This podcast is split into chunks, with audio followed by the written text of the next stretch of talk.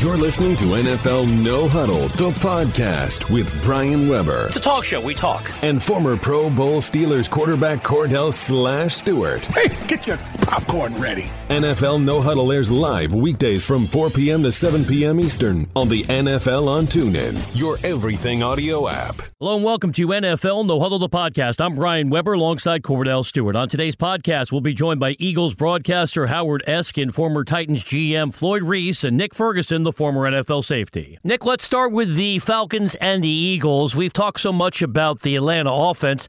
How about your specialty, defense? How much credit does the Falcons D deserve not only for how well they contained the Rams last weekend, but how Atlanta played defensively over the last month of the regular season? Well, you know, Dan Quinn has done a great job here in Marquand Manuel with the Atlanta Falcons defense, and it's built primarily on speed. And there's old cliche saying, uh, speed kills. And that's one thing they've been able to do, get downhill, get at the point of attack, and just take everything what you want to do away in the running game. We know going into that game last week, you know, Todd Gurley had been so impressive on the ground, and so was Jared Goff in the passing game. But it just seemed like things were a little off. They never got got an opportunity to establish any type of rhythm. And we can say, well, yeah, the Falcons won the game, ran through one one touchdown, and talk about their defense. But for me, the Rams lost that game opposed to the Falcons winning because, you know, when you turn the ball over so many times on special teams, setting the Falcons up with excellent field position, to me, that is the thing that helped the Falcons move forward. And that's why I'm not too high on the Falcons as they go to face the Philadelphia Eagles. And we can say what we want to say about Nick Foles and the fact that he didn't play the best game that he can play when they face the Oakland Raiders. But the one thing is for sure, they have a great defense. They have a running back in LeGarrette Blunt and Jay Ajayi that can definitely put stress and pressure on that Falcons defense. And that's one of the reasons why the Philadelphia Eagles went out and grabbed Jay Ajayi. And he's going to be counted on heavily to take the pressure off of Nick Foles. And Nick Foles has to do a great job finding receivers, taking what the defense gives them, and don't try to make any difficult throws. Yeah, Nikki, you're talking about Pharoh Cooper, who gave up two of those turnovers on special teams that gave him 10 points, which which gave them a little cushion and some momentum. But I think Philadelphia is going to be a little different, especially with their defense. I think their stout defense up front when it comes to pressure. We've seen Matt Ryan at times be on skates. He looks a little timid if he's not in rhythm, and I think that's what they're going to do. What is it going to take for this team to actually win this football game with Nick Foles as a starting quarterback, knowing that your defense can play that well? Well, the one thing Nick Foles hadn't done well, we saw him do it against the Giants, and after that against the Raiders, we didn't really see it. It was kind of the, chemistry with the wide receivers, and up to this point, when Carson Wentz was in, we saw you know Nelson Agholor, uh, Torrey Smith, Alshon Jeffery. We saw all these three wide receivers, talented wide receivers, involved in the offense, and uh, we really haven't seen that connection with Nick Foles. And we can say, well, here's a guy, Nick Foles, he's there every day in practice. But we have to remember, he doesn't get those first team reps. All those first team reps went to Carson Wentz. So he has, hopefully, in this time off, that he's developed some kind of chemistry with those wide receivers. And you can take your shots on this Falcons defense, but you got you have to pick and choose those shots. But if he's unable to get those guys involved in the offense on a consistent basis, it's going to make his job much difficult because now the Falcons don't have to worry about the passing attack. Now they can stack the box, eight, nine men in the box to stop LeGarrette Blunt and Jay Ajayi. Talking playoffs with Nick Ferguson, the former NFL safety. Nick, let's move to Jacksonville and Pittsburgh. Unlikely, I think it's fair to presume, Roethlisberger will have five interceptions like he did in the regular season when the Jags pushed around the Steelers. But how much confidence should Jacksonville have based on how well they played in Pittsburgh this season?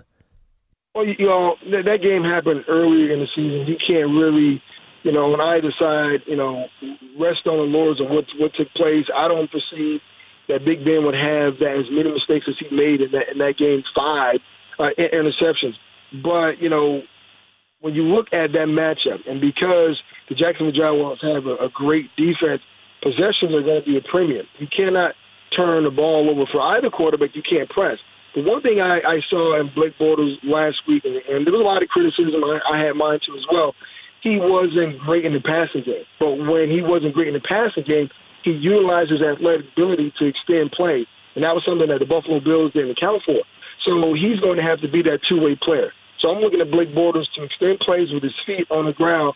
Also, by him doing that, opening up some passing lanes because what we've seen so far this season, he's developed some chemistry with his wide receivers, and he's been able to throw the ball down the field. So for me to open up that passing game, yeah, you're going to lean, lean on Leonard Fournette, but you know they're going to stack the box. Keep them, they're going to stack the box. So now Blake Bortles have to be perfect, and he has to put the ball in his playmaker's hands, and he has to utilize his feet to extend extend plays and extend drives.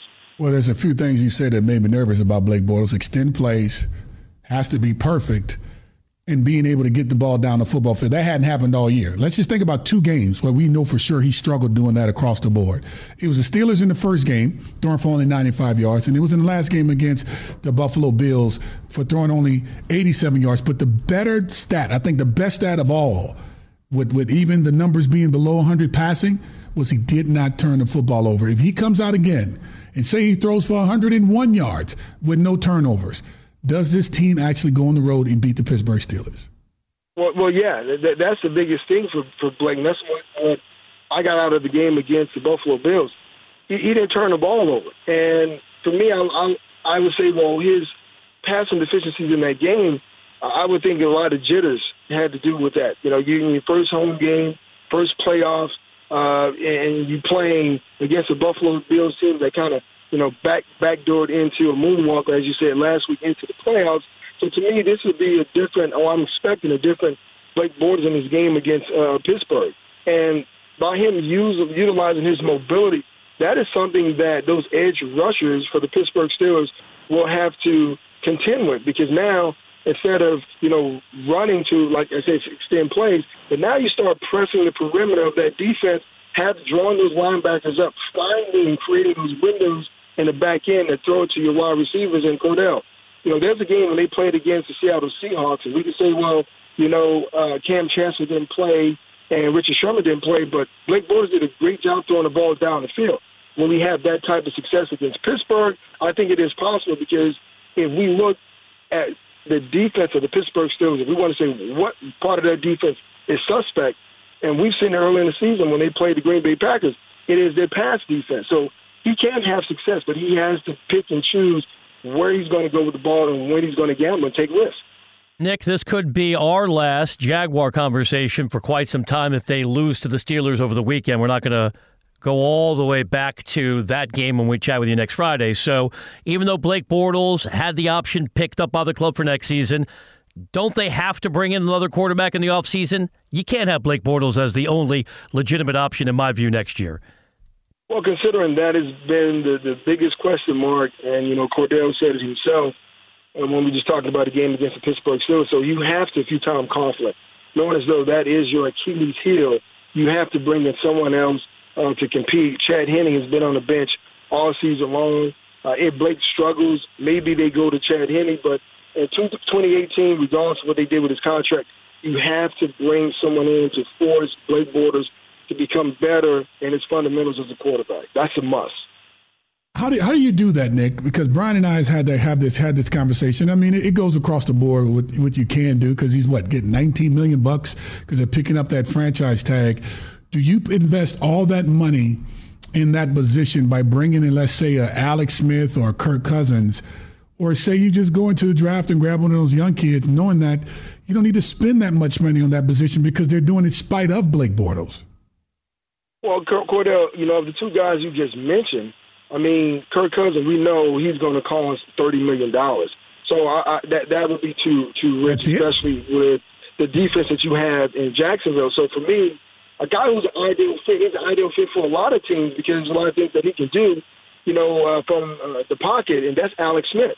Uh, you bring in a guy like Alex Smith, that definitely changes the complexity of how we view the Jacksonville Jaguars and maybe even for you too as well. Not just me and beat Brian Weber, but just the fact of you know his skill set of what he has as as a quarterback. I know we always called him a game manager, but if you take Alex Smith's talent and you put it with that receiving core and that defense, we're talking about the Jacksonville Jaguars being back in the same position in 2018. It's, it's hard for me to believe if you don't have a guy like Alex Smith back there, they, that they won't be back in this position.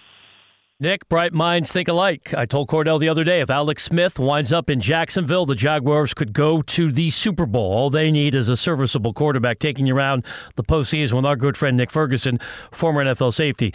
Let's shift our attention to what's coming up this weekend in Minnesota by starting with your observations on what Carolina did defensively. Even though they lost to New Orleans, they held Kamara and Ingram in check, 45 combined rushing yards. What do you think the defensive philosophy for Mike Zimmer is going to?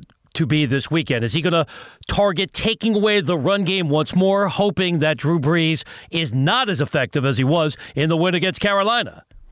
Well, that's exactly what's going to be the game plan. You look at how these two tandem running backs have run roughshod over the NFL. And you look at the game last week, I'm sure they broke down that tape a lot and saw how uh, the linebackers and the front seven for the Carolina Panthers shut down Alvin Kamara and Ingram.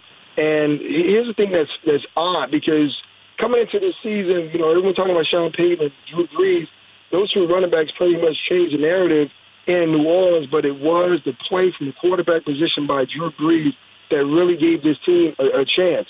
So if you take down a running, a running game away from the New Orleans Saints, Drew Brees still has the capabilities of beating you over top. He showed that even with Ted Ginn, who was probably one of the most, I guess, undershort-handed wide receivers in the league, his, his hands are always in, in question. But he came up big, and if Drew, Drew Brees can threaten the Minnesota Vikings down the seam with the guy you know, like Ted Ginn Jr., now we're talking about a different game because these two teams are both different.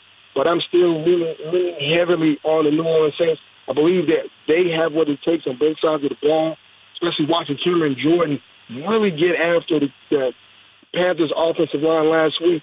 He is going to be a different maker and a difference maker uh, in this game uh, this weekend. How does the Titans beat the New England Patriots? Well, we saw earlier this season, you know, Cam Newton and the Carolina Panthers went up to Foxborough and they had success.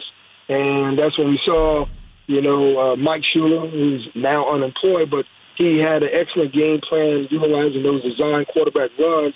And it really tests the perimeter of that New England defense. So you have a very talented quarterback, you know, as far as mobility and athletic ability, but the passing part of Marcus Mariota's game is kind of uh, taking a blow. But to me, if, if Mike Mularkey really wanted to give his team an opportunity to win in Foxborough and pull up the biggest upset in these early playoffs, then it's going to be Marcus Mariota trying to duplicate what he was able to do against Kansas City and Bob Sutton's defense.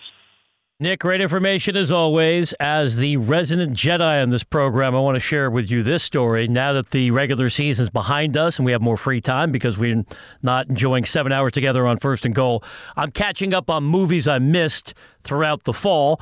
So yesterday, I was checking out Star Wars. I fell asleep. Is that an indictment of the picture or just the latest reminder I am damn old?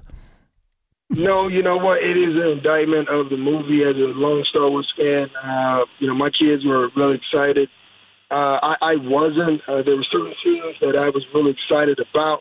But overall, I left the movie, you know, feeling a void, that a void had been taken away, like my childhood wow. was just stolen from me. That, that, that, that's how much Nick, you're, you're getting deep there. I'm just telling a story about me falling asleep in the picture, and, and now suddenly your adolescence was robbed by Go George ahead. Lucas. That is really profound on a Friday. That's a hot take right there on Friday, baby. Remember, it's not it's not George Lucas didn't make this movie. I know, right? but he's still floating around. Come on, I know it's J.J. Yeah, yeah, Abrams and the crew.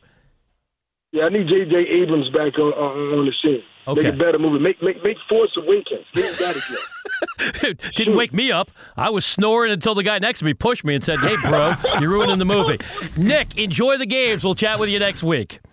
All right, chat with you guys next week. You're listening to NFL No Huddle, the podcast, and we'll be right back with more after this. It's a new year and time for you to explore new podcasts on TuneIn. What better way to celebrate the new year than taking a look back at the best podcasts of 2017? From news and politics to true crime, comedy, and history favorites, we've rounded up our favorites, and there's something for everyone. Shows included Dirty John. S Town, My Favorite Murder, Homecoming, Pod Save America, Start your new year with these podcasts and more. Just search podcasts on TuneIn today. Welcome back to NFL No Huddle, the podcast. Here are your hosts, Brian Weber and Kordell Stewart. As we continue on NFL No Huddle, the podcast, it's time for Kordell and I to tell you what we are more than sure is going to happen during the divisional round of the NFL postseason. It takes a unique ability to navigate the topsy-turvy National Football League. Drop down, get your eagle on on this one. A special vision to find clarity in an always changing sport. I was wrong. Brian and Kordell aren't just sure about their perspectives, they are more than sure. I'm more than sure. Well, I had better clock management than Andy Reid. We have four minutes to pick four games. This worked out efficiently. Let's take them in order. Divisional round of the postseason kicks off tomorrow in Philadelphia. Eagles, the one seed, underdogs at home. That's never happened before in the history of the NFL with the modern playoff format. Kordell, give me the winning formula. Who's going to take this game and why? I tell you what, I'm going with the Eagles. Fight, Eagles, fight. This is why I'll go with the Eagles, is because one, home field advantage, and, and it's outdoor team in, in, in, the Atlanta Falcons that's traveling on the road to Philly. I know some may be a little nervous about Nick Foles, but it's bigger than Nick Foles. I think this defense is going to play to run this, to stop the run, to force Matt Ryan to throw the football down the field, uh, put them put him in position to to have to be, you know, have the happy feet. You remember the, the show Happy Happy Feet with the penguin when they tap dancing all over? I think that's what they're going to try to do with Matt Ryan. But if you could take this running game, uh, this backfield with LeGarrette Blunt, uh, with Jay Ajayi, uh, with, with Smallwood, as well as Clemens, I think just a small sample size of throwing the football can be just enough. Atlanta, they've come on strong. I love the defense from, from the front four standpoint. You have Trufant, who's in the secondary now, who they missed tremendously last year in the Super Bowl. They have him in and playing. And yeah, we've seen these two backs run the football really well uh, in this last game against the Rams, which is something they did last year uh, to give them an opportunity to be successful on the offensive side of the football. But it's going to come down to Matty Ice having to control the game and actually be the catalyst uh, to how this team actually wins. Because if you freeze him and ice him, as his name says, Matty Ice, I think this Philadelphia Eagles team is going to have a chance. But this is a chance that they haven't had in a long time. They've been representing the NFC all year. I think this defense with Chris Long and Fletcher Cox and company are going to be up for the task. It's going to boil down to, I would say, Nick Foles not screwing it up, but most importantly, just being methodical and going out there and just lead the football team by just doing his job well. So I'll go with the Philadelphia Eagles. Rational, logical as always. Matt Ryan, you know, is from Philadelphia. The elements will not bother him at all tomorrow. I have no faith in Nick Foles. Plus, the Eagles' vaunted defense has taken a major step back over the last month of the regular season. Falcons will get it done on the road. I don't think we need to devote much time nor energy towards the late game tomorrow. Titans on the road to the Patriots. I have New England big. How about you? Oh, man. I tell you what, the Titans are a very, very good football team when they run the ball in the fourth quarter. Now, what happens in the other three quarters? I know you thought I was going somewhere with that one. If they do another three quarters, that's a great question. Fourth quarter, I'm looking forward to because we've seen Derrick Henry run the football extremely well. And regardless of what they do, they have a chance to win the fourth quarter. But I don't think it'll be enough to win the entire game. I'm going with New England. That gets us a Sunday. We have a minute left to pick both these games. Jaguars at the Steelers. I'll take Pittsburgh. It's going to be competitive, but Roethlisberger won't have five picks like he did in the regular season. How about you? I'm going with the Steelers. I'll rock and roll with the Steelers. I, I say that was an aberration. That game they played with five turnovers and couldn't get much done. I'm going with the Steelers. Saints and Vikings. I told you a week ago New Orleans is going to the Super Bowl. I got to pick them on Sunday. How do you see this game? You told me they were going, but they hadn't played the game yet. I'm telling you, Case Keenum is the man. I'll save it. I'll save it. But Case Keenum, I think this defense is going to force the quarterback to throw the football more than he wants to because they really want to run it. And I think Minnesota does the same thing they did to the LA Rams to the Saints. It's hold them to at least 10 points or less. And I think this Minnesota Vikings team go on to the NFC Championship game. And that ends our work week. You don't have to save it, partner. You want the horn? Ba-wah. Ba-wah. That's how I say on the Kordell hey, the entire watching show. that game, you're going to be hearing that horn all day. You're listening to NFL No Huddle, the podcast. We'll be right back after this. Catch all new episodes of some of your favorite podcasts early with TuneIn First Play. You can listen to new episodes from some of your favorite shows, like Haunted Places by Parcast, Every episode, I take you to the scariest haunted places on earth. Hollywood and Crime by Wonder. We Wondery, also tested the purse for fingerprints. Nothing viable there either. and Uncivil by Gimlet before they're available anywhere else. where we ransack America's past and discover that history is only kind to those who write it. Search First Play Podcast and listen early. Listen often. Listen today. This is NFL No Huddle, the podcast. Here are your hosts, Brian Weber and Kordell Stewart. We roll on on NFL No Huddle the podcast, welcoming in former Titans general manager Floyd Reese. Floyd, thanks for taking the time. How are you?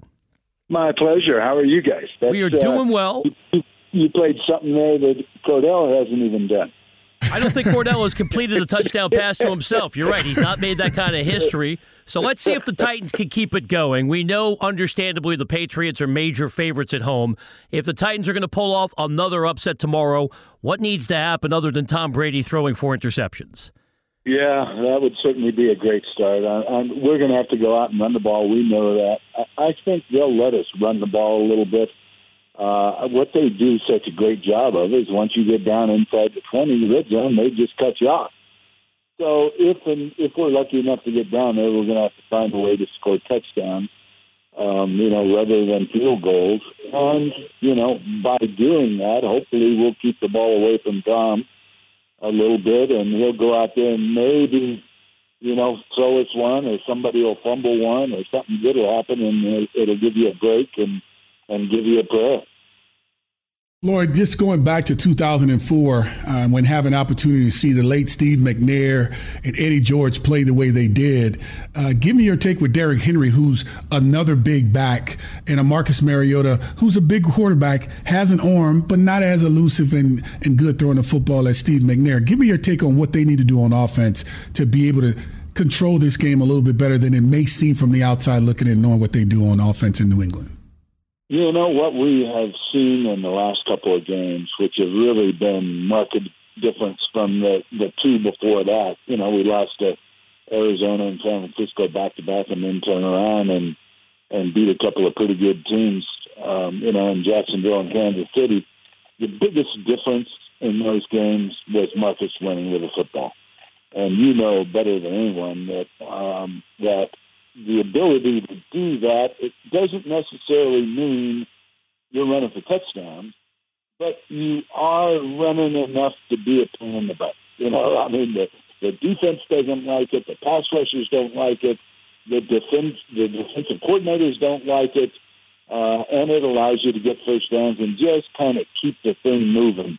Uh, that's what that's what Marcus has been able to do. Now the young running back, Derrick, I mean, he's he, turned down turned in the performance of his career so far last week. Uh, he's a big, strong back and and looked a little bit more like Eddie George. It was funny because early he kept, you know how uh, Demarco will kind of run upright. Well, Eric, was, I mean, um, Derrick was starting to do that. Well, last week he turned in into Eddie George, and he had the body lean and and you know was hitting the small creases and gaining yards. So hopefully that's what we'll see from now on. Floyd Reese is our guest on the NFL on TuneIn. Floyd, Mike Mularkey got the good news over the weekend. He's coming back next season as head coach. But do you anticipate some changes could be made in the offseason, either to the offensive coaching staff or to the approach on that side of the football? You know, I, I don't know. That'll that'll surely be up to Mike. Now, I'll say this one thing about Mike: he does not hesitate to make a change if indeed he feels like a change needs to be made. Uh, in the last two years, he he may have fired two of his best friends uh, in the coaching profession. You know, Bobby April was one who had been with him in Buffalo, uh, was a special teams coordinator, and and Mike just didn't like the way it was going, so he made the move. So he's not afraid to do it if, in fact, he senses that it needs to be done. I don't know what they're thinking right now. I personally believe that that a combination of of bad start, injuries, uh, you know, rookie receivers not being prepared for the regular season, and really just not great performance out of our offensive line for much of the early year, early season, was was at least a part, if not a majority, of the problem.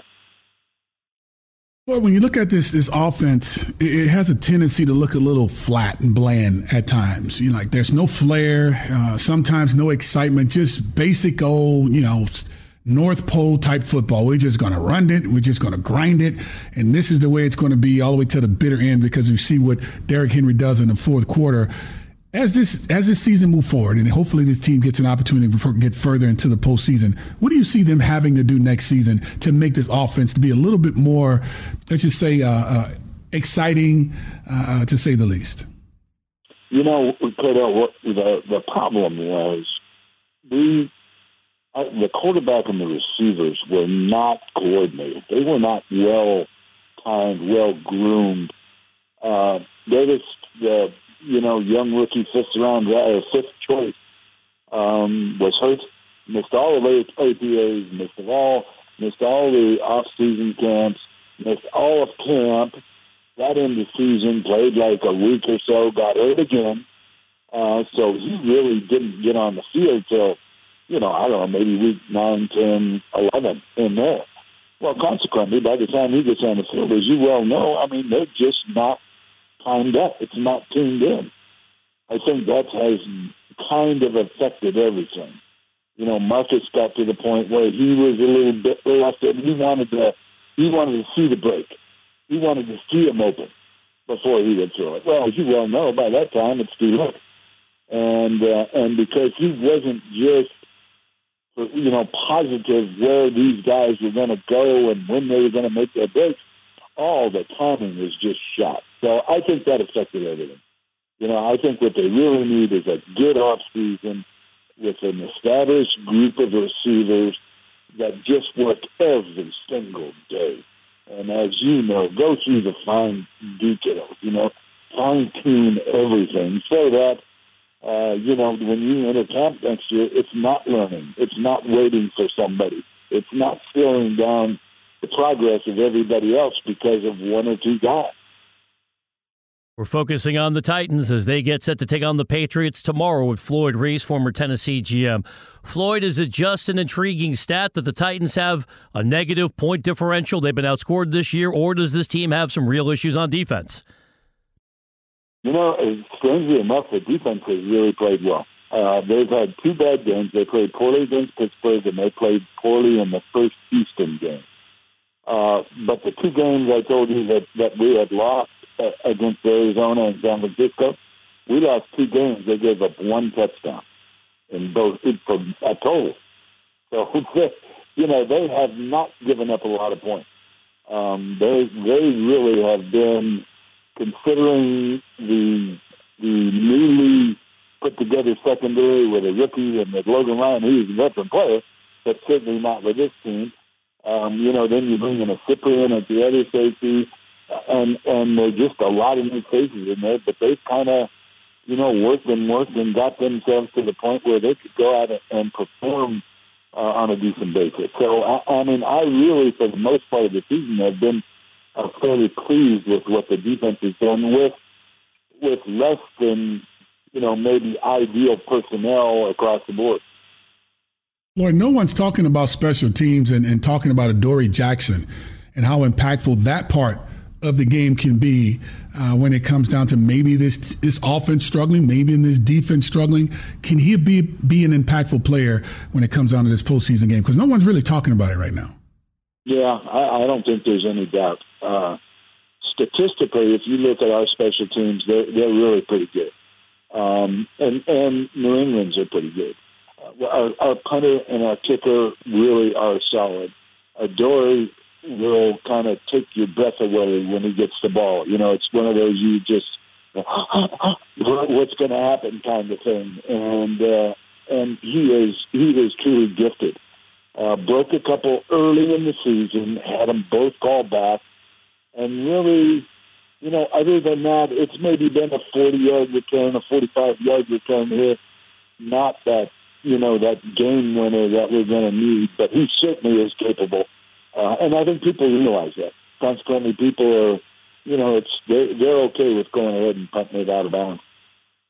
Floyd Reese is our guest on the NFL on TuneIn. Floyd, in addition to your great run in Tennessee, you have a direct connection to the Patriots, spending three years as a senior football advisor. What did you take away from your time working in New England, and what do you make of these reports of major friction within the franchise? You know, it was funny because Bill Belichick and I started our coaching careers together in with the Detroit Lions in like 1975, 76. I was a strength coach and he was a quality control coach. Uh, and we've known each other and, you know, been friends for whatever that is, 40 years. Um, and, and I, uh, it, it's not by accident all that's happened to New England, all their good fortune. I mean, they, they have put together a program second to none. And I really find very little that I can believe in in all these reports that I hear simply because their number one focus in literally everything they do, everything, is what is best for the franchise. Uh, and I think because of that, when you when Bill makes a coaching decision, whether it's coaching or signing or whatever the case may be, he, he asks a question. Robert Kraft is the owner, and Tom Brady is the same way.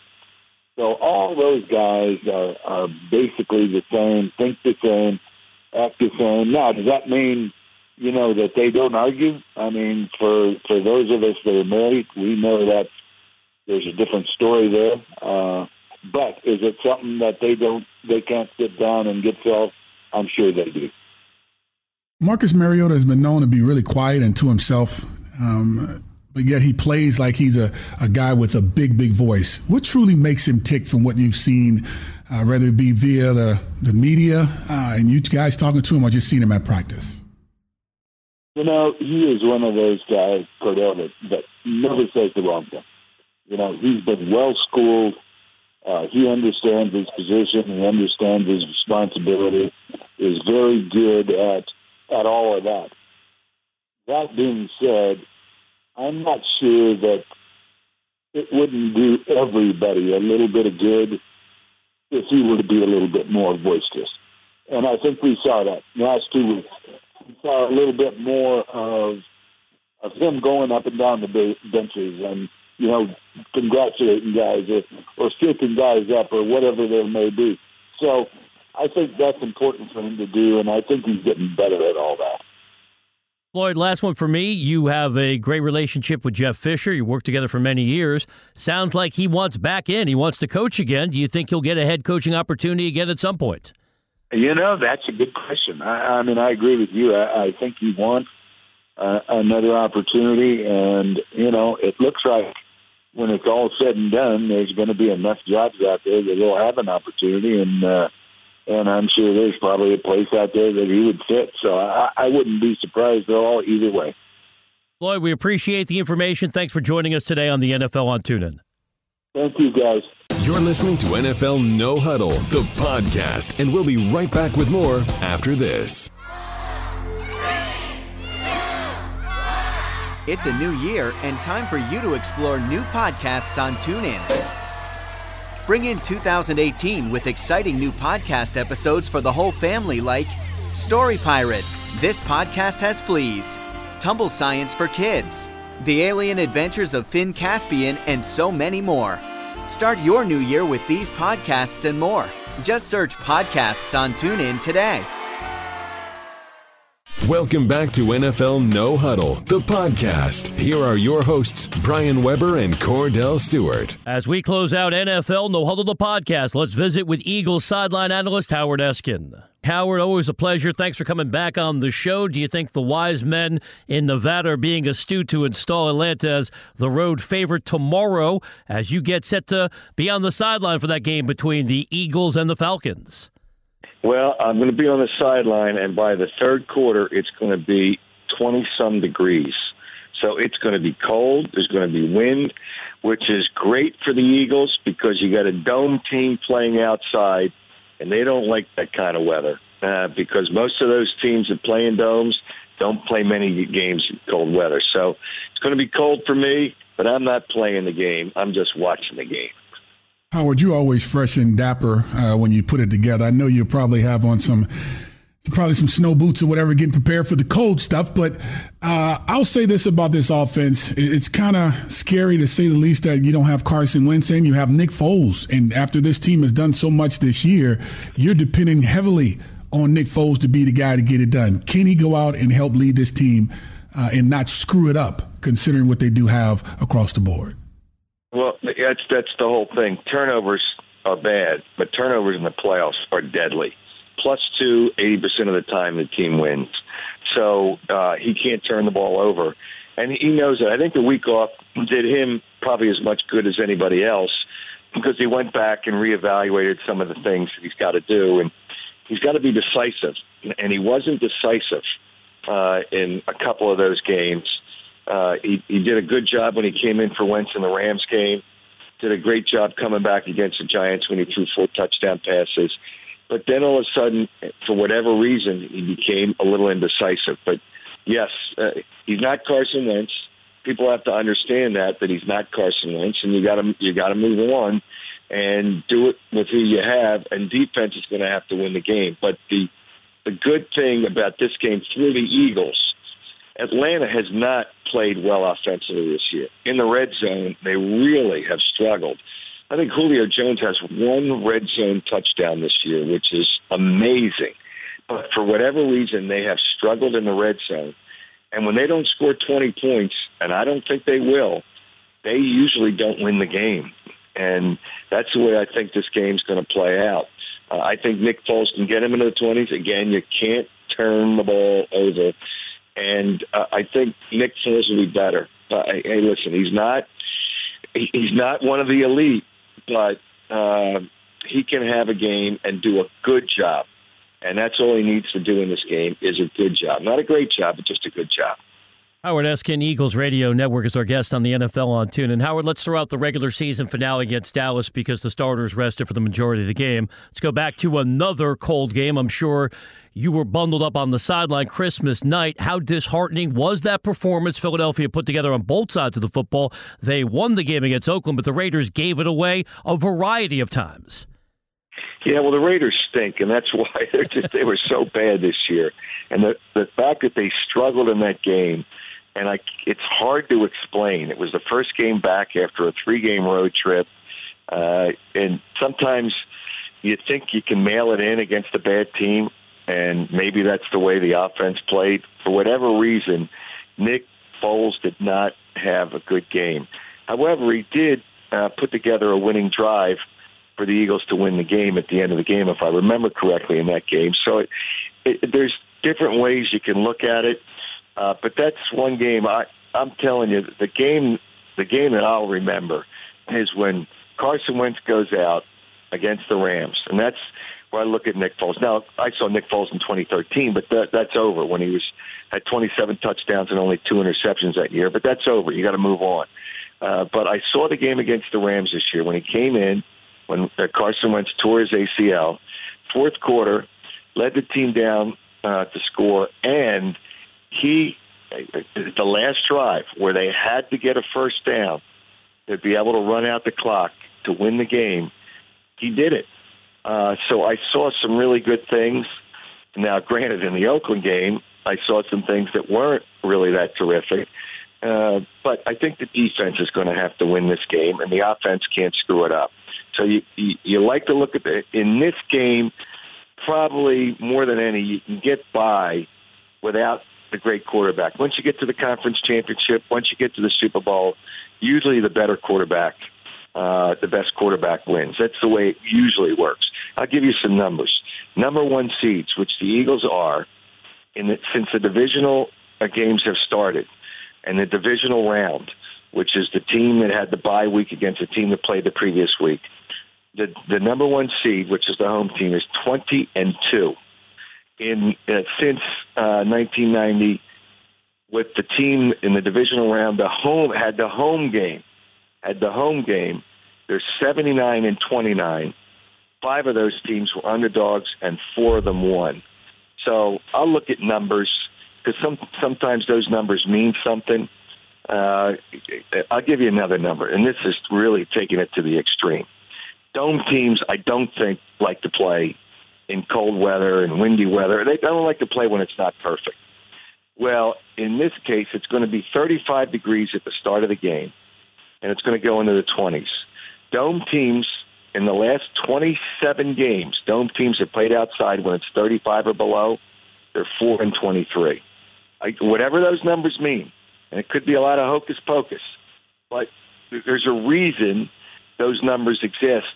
Uh, for whatever reason they exist, uh, they're there. So I'll look at that. I think the Eagles are going to win the game. Jay Ajayi was, let's just say, shipped off to the Philadelphia Eagles from Miami when seeming as if they had no clue how to use any of the talent they have there, obviously, because Jay Ajayi is playing well. How big has he been in this offense to help out the LeGarrette Blunts and also the Clements of the world? Well, he, he's been really big, uh, Kordell, and he's been big because he gives them, they haven't worn out their runners. He gives them another option, uh, and he's done a really good job. And this year, he's actually, he's already played against the Falcons. And in that game against the Falcons, he's the only running back that gained over 100 yards in a game against the Falcons this year. He's that running back when Miami played the Falcons. Uh, what does it mean? I don't know, but he's fresh. He hasn't played a game in 18 days. Last week, when the Eagles practiced a couple days, uh, they gave him uh, a couple of days. They gave him really limited limited practice. This week, uh, he practiced full, but he didn't he didn't overdo it. So he is really fresh, and I think he and people believe that here in Philadelphia, he will be really important uh, in this game uh, for the Eagles running game. Howard, let's wrap it up with the big picture. We know that Philadelphia is a slightly intense sports town. If the Eagles lose tomorrow, is there going to be a portion of this fan base calling for Doug Pederson's head, even though the team doesn't have Carson Wentz healthy? No, I no. I'm going to tell you no because Doug Pederson. Uh, I think he is one of three guys that that, that should, should win Coach of the Year. He, McVay, with, and with the Rams, and Zimmer with with Minnesota. And if one of those guys don't win it, it's a, it's a crime. But Doug Pederson has had a great year. He lost his quarterback, uh, which is uh, and they're 13 and 3 this year, and he lost his quarterback for the last three games and a quarter. Now, they, they will be mad. They will be angry. They'll blame somebody, and they'll find a way to kind of tie Doug Pederson into this, uh, but you can't blame him. Uh, he's, he's limited at quarterback, and he's, uh, he's going to call a lot of the same things that he would uh, before. He's going to be aggressive. Uh, now, if that changes, he'll be criticized, but no, it won't be Doug Pederson's head, but because those people will have already jumped off the bridge. when, if they lose the game, they're jumped off the bridge, so we won't hear from them again. So it won't matter. Howard, great information as always. Thanks so much for coming back on the show and stay warm tomorrow on the sidelines.